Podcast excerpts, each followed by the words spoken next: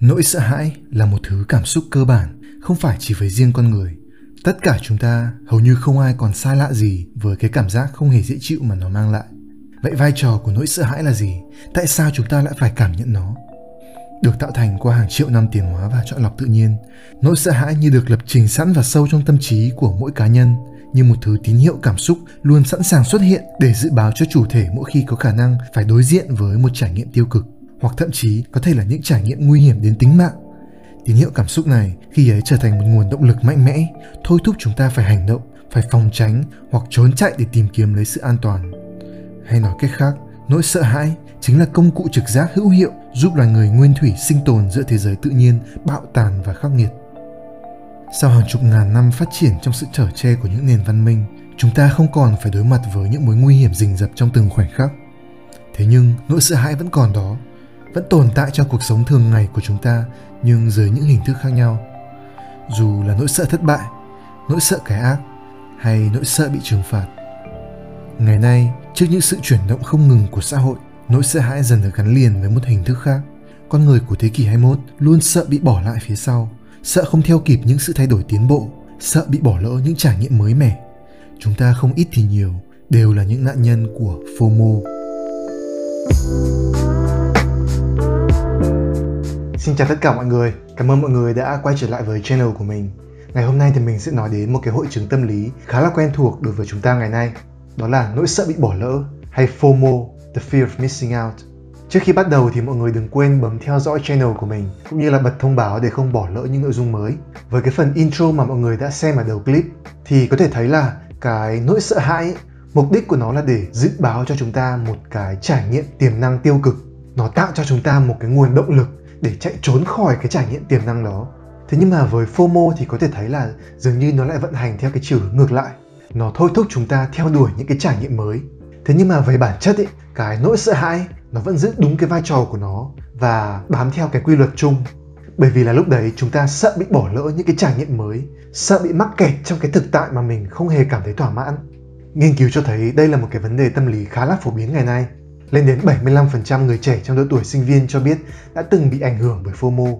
Thế nhưng nếu như nghiên cứu cái vấn đề này sâu hơn một chút ý, thì hóa ra đây không phải là một vấn đề mới. Dấu tích của nó thậm chí có thể thấy trong lịch sử của mọi nền văn hóa. Ví dụ như với câu chuyện cổ tích tấm cám trong dân gian Việt Nam, vì sao việc tấm bị bắt phải ở nhà, phải phân tách giữa gạo và thóc là một hình phạt độc ác? Bởi vì cùng lúc đó, cám và dì ghẻ đang sung sính đi chảy hội, một lễ hội do nhà vua tổ chức linh đình suốt nhiều ngày mà già trẻ gái trai khắp mọi miền đều nô nức tham gia, tất cả ngoại trừ tấm. Thật sự thì ai có thể chấp nhận làm việc khi tất cả mọi người xung quanh mình đều đang thoải mái vui chơi. Có thể nói, tấm cũng là một nạn nhân của FOMO. Nỗi sợ bị bỏ lỡ đã từng được giới khoa học nghiên cứu vào khoảng thập niên 90. Thế nhưng cái khái niệm FOMO như chúng ta biết đến ngày nay thực chất mới chỉ xuất hiện lần đầu tiên vào năm 2004 bởi tác giả Patrick James McGuinness trong cuốn tạp chí kinh tế của trường đại học Harvard. Ngày nay thì cái khái niệm FOMO cũng gần như được áp dụng rộng rãi trong mọi mặt của cuộc sống và trở nên rất là phổ biến trong những cái câu chuyện thường ngày. Ví dụ như là việc chúng ta canh sale Shopee để mua những món đồ không thật sự cần thiết, sợ bạn bè lập group chat mà không có mình, sợ bỏ lỡ một cơ hội đầu tư sinh lời, hay sợ trở thành người tối cổ sau một đêm vì bỏ lỡ drama và lệch sóng khỏi những cuộc trò chuyện. Hình ảnh dễ thấy nhất của FOMO có lẽ là vào giai đoạn đầu bùng dịch khoảng giữa năm 2020 ngay trước khi có thông tin là thành phố sẽ thực hiện cách ly, mọi người đổ xô đi mua những nhu yếu phẩm như đồ ăn, thức uống, khẩu trang, nước rửa tay, giấy vệ sinh. Việc này tạo thành những khung cảnh chen lấn xô đẩy, hỗn loạn đến đáng sợ tại các siêu thị và các hiệu thuốc. Mặc cho cái sự đa dạng về hình thái, biểu hiện của FOMO có thể quy về một cái mô típ chung. Đầu tiên đó là việc hình dung ra một cái trải nghiệm tiềm năng, một cái trải nghiệm tích cực nào đó chúng ta có thể có, nhưng mà lại chưa có. Hầu hết những cái trải nghiệm tiềm năng này đều đến từ bên ngoài. Sự hiện hữu của những cái trải nghiệm tiềm năng này khiến cho chúng ta vô thức so sánh nó với cái trải nghiệm thực tế mà chúng ta đang có. Chúng ta thấy nó ưu việt hơn rất nhiều như cái cách mà người ta vẫn nói, đứng núi này trông núi nọ. Và khi chúng ta đưa ra một cái sự đánh giá hơn thua rõ rệt như vậy, thì cái trải nghiệm thực tế mà chúng ta đang có hiện lên một cái cách tiêu cực đến đáng sợ cuối cùng thì chúng ta sẽ cảm thấy vô cùng là lo lắng sợ hãi nếu như không có được cái trải nghiệm tiềm năng kia mà bị mắc kẹt trong cái trải nghiệm thực tế mang đầy cảm giác tù túng thua kém và bị kìm hãm việc liên tục tìm kiếm sự thỏa mãn từ một cái trải nghiệm gì đó mà mình chưa có cũng sẽ dẫn đến một vài những hậu quả không tránh khỏi. Đầu tiên, nó làm ảnh hưởng đến chất lượng học tập và công việc của chúng ta. Rất nhiều nghiên cứu về FOMO ở các trường đại học với nhóm đối tượng sinh viên cho thấy mối quan hệ của nó với kết quả học tập suy giảm. Nguyên nhân là vì FOMO khiến chúng ta có xu hướng ôm đồm quá nhiều việc, muốn làm tất cả mọi thứ, dẫn đến tình trạng mệt mỏi và không thể tập trung vào công việc ở hiện tại.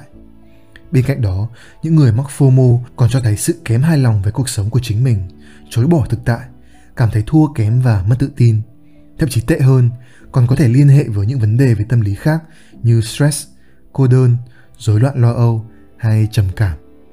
Vậy thì nguyên nhân dẫn đến vấn đề này là do đâu? Dựa trên những cái nghiên cứu của mình ý, thì có một vài nguyên nhân cả chủ quan lẫn khách quan cùng góp phần gây ra cái hội chứng FOMO. Thế nhưng càng đi sâu thì lại càng thấy nó có một cái mối liên hệ chặt chẽ với cái cấu trúc xã hội của thời đại. Được sinh ra trong thời đại số, chúng ta được chứng kiến sự bùng nổ thông tin và sự phổ biến của những nền tảng mạng xã hội. Đây vừa là một vận may, vừa là một lời nguyền.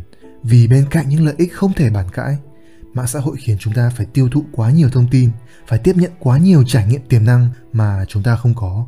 Chẳng cần nói đâu xa, chỉ cần lướt story một vòng thôi là cũng sẽ thấy hằng hà xa số bao nhiêu là trải nghiệm hay ho mà mình đang bỏ lỡ. Nguyên nhân vì sao mà mạng xã hội lại trở nên thành công đến như thế? Mặc dù nó mới chỉ xuất hiện được khoảng hai thập kỷ trở lại đây thôi, là bởi vì nó khai thác đúng vào một trong số những cái nhu cầu tâm lý cơ bản nhất của con người. Đó là nhu cầu được hòa nhập và kết nối. Việc bắt kịp xu hướng của xã hội bao gồm những trải nghiệm mới, những thông tin mới là phương pháp dễ dàng để một người tự biến mình trở nên có giá trị hơn trong cái vòng tròn xã hội xung quanh mình. Một tờ báo mới bao giờ cũng có giá trị hơn một tờ báo cũ. Mạng xã hội cung cấp cho chúng ta một cái công cụ để có thể đảm bảo được cái nhu cầu này. Thế nhưng mà ngược lại nó cũng tạo điều kiện để nó bị biến tướng thành một cái cuộc chạy đua hời hợt và hình thức. Vậy cho nên là cái việc so sánh bản thân mình với người khác, muốn có những cái trải nghiệm mà người khác có, mặc dù là không phải không có trong lịch sử, thế nhưng mà nó chưa bao giờ lại trở nên trầm trọng như ngày nay. Ngày xưa, cuộc sống của bạn chỉ xoay quanh một vòng tròn nhỏ các mối quan hệ thân quen nhất. Ngày nay, bạn có thể theo dõi hầu như tất cả mọi người trên mạng xã hội, cập nhật được tất cả những chi tiết nhỏ nhất trong cuộc sống của họ như ăn món gì, uống cà phê ở đâu, kết bạn với ai. Và vấn đề sẽ nảy sinh nếu như chúng ta sử dụng mạng xã hội không phải vì nhu cầu được kết nối, mà để được giải thoát khỏi những vấn đề đang tồn động trong cuộc sống, như một hình thức để né tránh trách nhiệm, chạy trốn khỏi thực tại, hay a form of escapism. Đây là một giả thuyết tâm lý học được gọi là CIUT, Compensatory Internet Use Theory. Nếu như không hài lòng với cuộc sống của mình, chúng ta sẽ có xu hướng chạy trốn vào thế giới của Internet. Thế nhưng nó chỉ là một liều thuốc giảm đau tạm thời, chứ không hoàn toàn chữa trị được tận gốc vấn đề. Hệ quả sẽ dẫn đến một vấn đề được gọi là Problematic Social Media Use hay PSMU. Đây là thói quen sử dụng mạng xã hội một cách thiếu lành mạnh, gây ra ảnh hưởng tiêu cực lên cuộc sống, cả về sức khỏe thể chất lẫn sức khỏe tâm lý. Các kết quả nghiên cứu cho thấy FOMO và PSMU có mối tương quan lên đến 40%. Trong khoa học xã hội thì đây là một con số rất đáng kể và đồng thời cũng rất đáng lo ngại. Bên cạnh đó còn là một nguyên nhân ít người nhắc đến, việc các nhãn hàng dễ dàng tiếp cận và quảng cáo cho chúng ta sản phẩm và dịch vụ của họ trên các nền tảng truyền thông cũng tạo điều kiện dễ dàng để họ khai thác cái tâm lý lo sợ bị bỏ lỡ của chúng ta vì mục đích lợi nhuận của họ. Too much of a good thing becomes a bad thing. Cái gì nhiều quá cũng đều trở thành không tốt. Đây là một cái nghịch lý cuộc sống mà mỗi con người phải đối mặt, đặc biệt là trong cái thời đại bùng nổ thông tin như ngày nay. Tất cả những cái điều này tạo thành một cái vòng lặp không hồi kết. Vì nhu cầu muốn được hòa nhập với xã hội nên chúng ta lại càng phải cập nhật thêm nhiều thông tin. Thế nhưng mà càng cập nhật thông tin thì chúng ta lại càng nhận thấy có quá nhiều thứ mà mình đang bỏ lỡ. Vậy thì phải làm sao để chúng ta có thể phá vỡ được cái vòng lặp này? Phải làm sao để không bị cuốn vào vòng xoáy của những cái cuộc chạy đua phù phiếm và không còn cảm thấy sợ hãi khi bỏ lỡ một cái trải nghiệm gì đó mới mẻ. Sau đây thì mình sẽ có 3 giải pháp để phòng ngừa cái tình trạng này. Đầu tiên ý, với những cái vấn đề về FOMO như mình đã nêu ra thì cái giải pháp đầu tiên yêu cầu chúng ta cần phải thay đổi lại cái thói quen sử dụng mạng xã hội. Đặc biệt nhất là với những cái người đang có dấu hiệu bị lệ thuộc vào những cái ứng dụng này, tức là hầu hết mọi người. Mình nghĩ đây là một cái vấn đề rất quan trọng bởi vì nếu như không ý thức được việc này thì không phải mình dùng mạng xã hội mà mạng xã hội nó đang dùng mình. Vậy thì phải thay đổi thế nào? Đầu tiên thì chúng ta cần phải ý thức được rằng là mạng xã hội không phản ánh đời thực. Hầu hết những nội dung mà mọi người đăng tải lên mạng xã hội đều là những cái nội dung được lựa chọn, được chỉnh sửa, đều chỉ phản ánh những cái khoảnh khắc tốt đẹp nhất, hào nhoáng nhất trong cuộc đời của mỗi người mà thôi. Chúng ta đều biết điều này, thậm chí chính chúng ta cũng phải cân nhắc kỹ càng khi đăng một bức ảnh của bản thân lên trên mạng. Thế nhưng nếu như bị lệ thuộc vào mạng xã hội và tiêu thụ quá nhiều nội dung như vậy, nó vẫn vô thức tạo thành một tiêu chuẩn quá cao trong tâm trí. Hệ quả là chúng ta sẽ cảm thấy mình thua kém, mất tự tin khi chúng ta vô tình so sánh những khoảnh khắc bình thường của mình với những khoảnh khắc tốt đẹp nhất của người khác và cảm thấy như mình đã bỏ lỡ những điều tuyệt vời hơn trong cuộc sống. Đây là một sự so sánh khập khiễng mà chúng ta nên tránh. Và để hiệu quả nhất ấy, thì mình nghĩ là chúng ta nên hạn chế thời gian sử dụng mạng xã hội.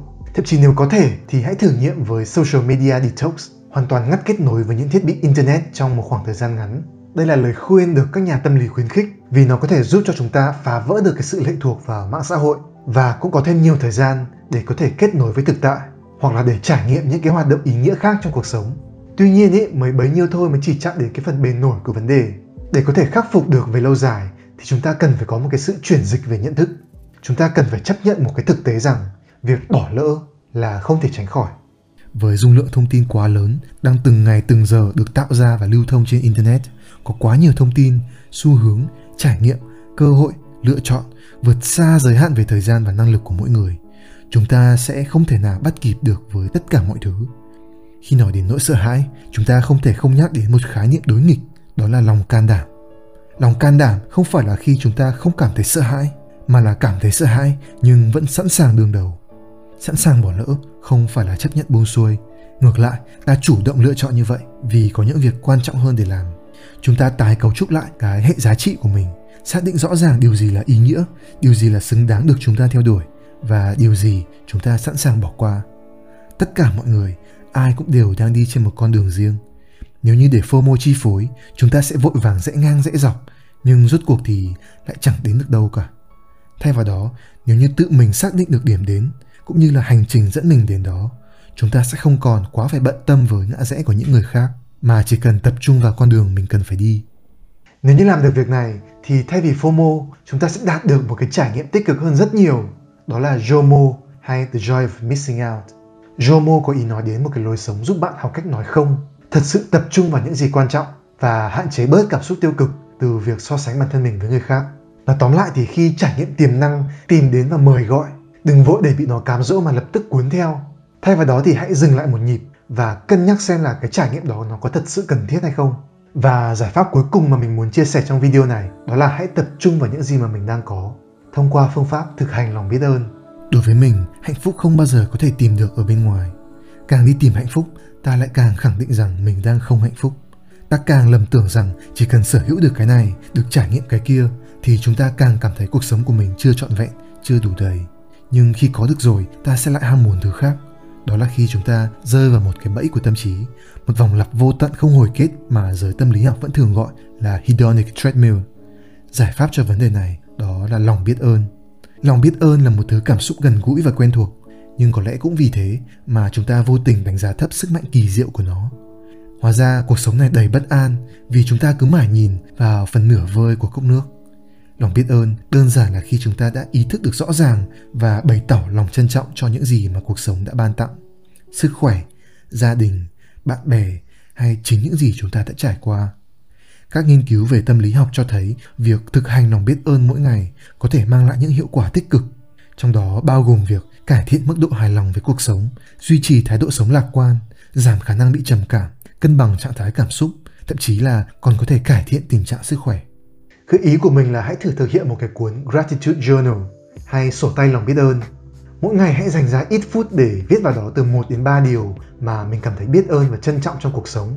Dần dần thì nó cũng sẽ tạo thành một cái thói quen lành mạnh và giúp tạo ra được những cái tầm ảnh hưởng tích cực về lâu dài. Nhìn chung ấy, FOMO nó không phải là một cái vấn đề về tâm lý quá là kinh khủng. Mặt khác nó lại còn rất đỗi bình thường và quen thuộc. Thế nhưng mà chỉ cần chúng ta mải mê về cái guồng quay của thời cuộc thì FOMO sẽ xuất hiện và làm cho chúng ta điêu đứng. Những biện pháp hữu hiệu có thể phòng ngừa được FOMO như mình đã có chia sẻ trong video bao gồm thay đổi thói quen sử dụng mạng xã hội, chấp nhận thực tế rằng việc bỏ lỡ là không thể tránh khỏi và cuối cùng là thực hành lòng biết ơn để có thể học cách trân trọng được hơn những gì mà mình đang có. Nội dung ngày hôm nay của mình sẽ chỉ đến đây thôi. Rất cảm ơn mọi người đã dành thời gian lắng nghe mình chia sẻ.